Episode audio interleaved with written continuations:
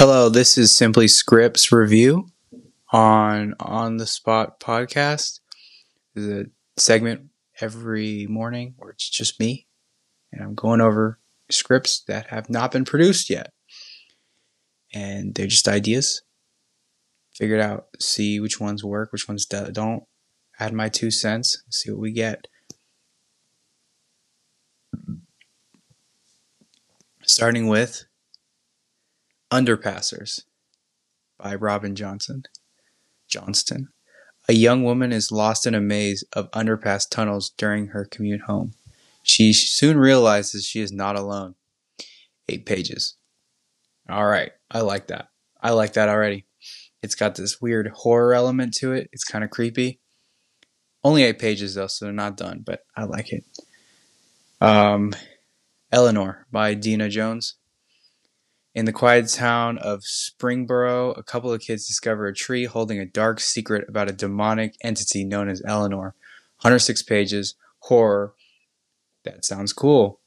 I think you could you could be dealing with a it level movie or the it level story where there's a whole bunch of kids and they find out like, "Oh my god. Oh my god. This is here. Like we need to get out of here." And they discover something wrong. That could be another thing you just need a different twist to it. Um, because it, it feels too much like it now that I'm thinking about it. Distorted State by Mark Heflin.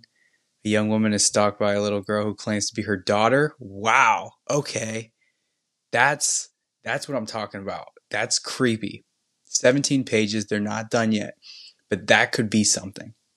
If they keep working on that, like that's just weird enough, but it's also like real enough with the human connection. Like you could imagine that happening.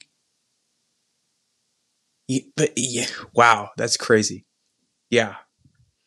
I Wish I Knew You by uh, Atharon Delgado. Reunited under unfortunate circumstances, two estranged brothers get to know one another after years of anonymity. Uh, just another drama to me. I'm not too big on those. Except they're really good. Except when they're really good. Um, Fear Love. Unable to stop domestic violence, nightmares, and a demonic entity, which here we go with the demonic entities. A demonic entity which escapes from the dreams into the real world. Gary's psyche adapts to these circumstances, making the boy more and more like the monsters he fears. Okay, cool. That just sounds generic to me. Uh, the Essence of Memory by Scott Nelson. A sympathetic bartender convinces her delusional patron that his idea that a time traveler has changed cha- wow that has changed history is impossible until one small action shows that he was actually right all along. Yeah okay. Um star wars episode 10 a rebellion reborn. Okay is this a fan fiction or what? This is by dylan lloyd musser Darth Vader's disgraced apprentice returns for revenge after being imprisoned. Unable to face the threat alone, Rey and Grogu receive help from their old master who returns from the beyond. From be, from the beyond the Force? What, what kind of grammar is this? Okay, hold, uh, unable to f- face the threat alone, Rey and Grogu receive help from their old master returns from beyond the Force to help defeat their defeat this foe and bring back. Oh my God! I, I can't even. Yeah, we'll come back to that. See if it gets better. Um, simulacres. Simulacres? Sim, sim,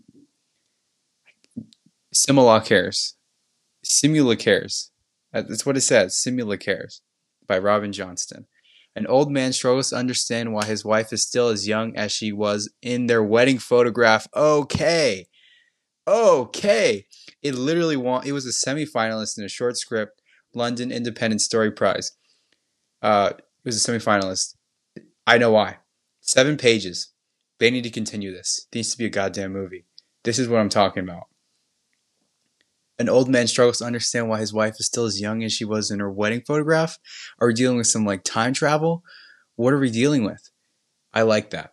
It's just enough intrigue and mystery to just really keep on going. I like that a lot. All right, so those are all of the scripts that we're going to go over today, this morning. Um, hope you enjoyed. and I'll see you on the flip side.